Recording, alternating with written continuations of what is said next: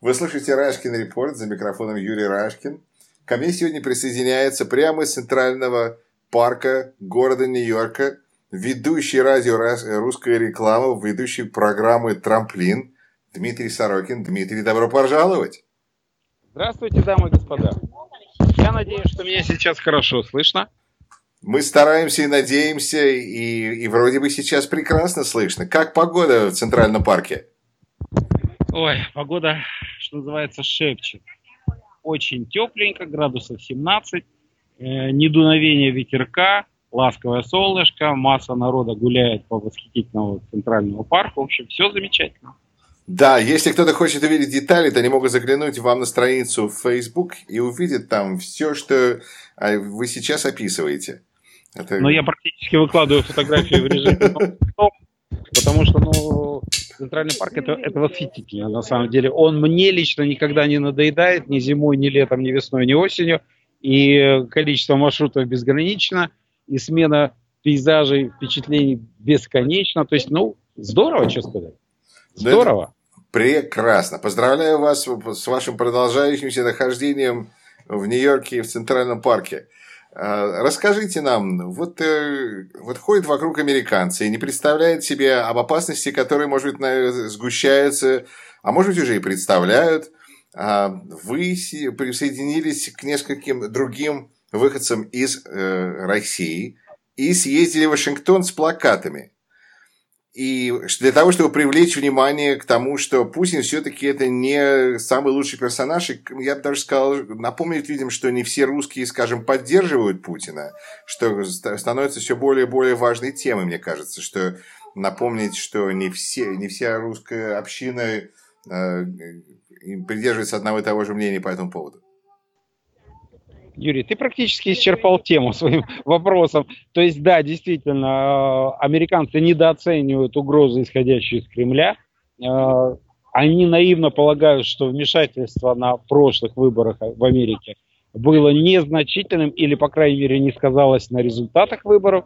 Они надеются, что американская власть как-то будет противостоять этим попыткам вмешательства во внутренние американские дела и дальше, а это на самом деле не так.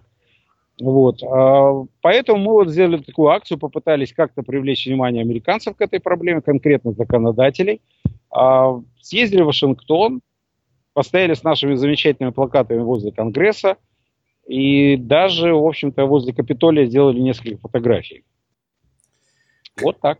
Какие уроки, вы думаете, вы извлекли из этого?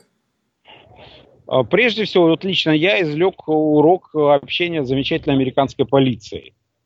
То есть это было в сравнении с тем, как это происходит в России, ну, небо и земля, понятно, что э, небо в данном случае по отношению к Америке. То есть все было предельно корректно, все было абсолютно по-человечески и, в общем-то, что называется, в интересах дела. Это было, ну, на мой взгляд, замечательно. Это прекрасно. Американская полиция, особенно, мне кажется, полиция, которая привыкла общаться с туристами и протестующими, хотя Трамп сейчас как раз хочет ввести э, идею того, что надо брать людей за то, что они протестуют. Это его капиталистические навыки себя показывают. Но, тем не менее, пока что все еще это можно делать за бесплатно. Поздравляю, вы использовали ваше право.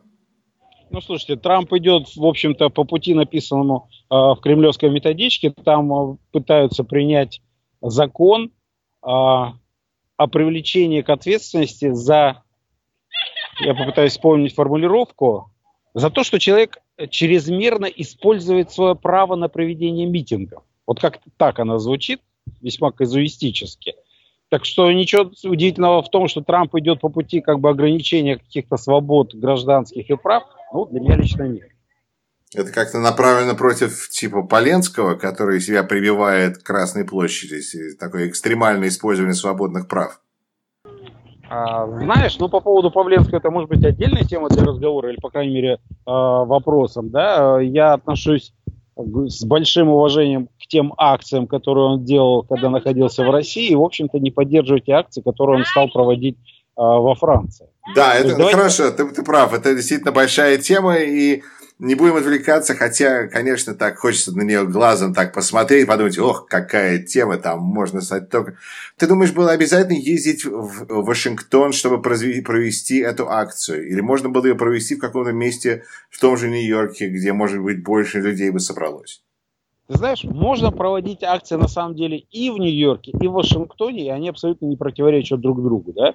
А другое дело, что по опыту проведения подобных акций в Нью-Йорке мы уже примерно знаем, кто на них выходит, сколько человек на них выходит, и какая, в общем-то, реакция у тех, кто эти акции видит. Вот. Ну, скажем так, делать эти акции возле а, российского консульства большого смысла нет. А, мы это делаем только для того, чтобы как-то заявить свою позицию, для того, чтобы не создалось впечатление о том, что вот русскоговорящая община э, Нью-Йорка целиком и полностью поддерживает политику Путина и ничего как бы против этой политики не имеет. Да? То есть э, не можем исправить, хотя бы выскажемся по этому поводу.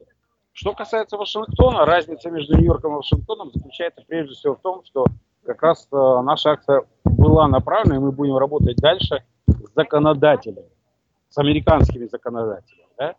То есть э, работать на а, американскую публику, работать с американскими гражданами, наверное, все-таки правильно через американских же законодателей, донося а, нашу точку зрения до американцев через американских законодателей. Вот я бы так поставил цель этой акции. Хорошо.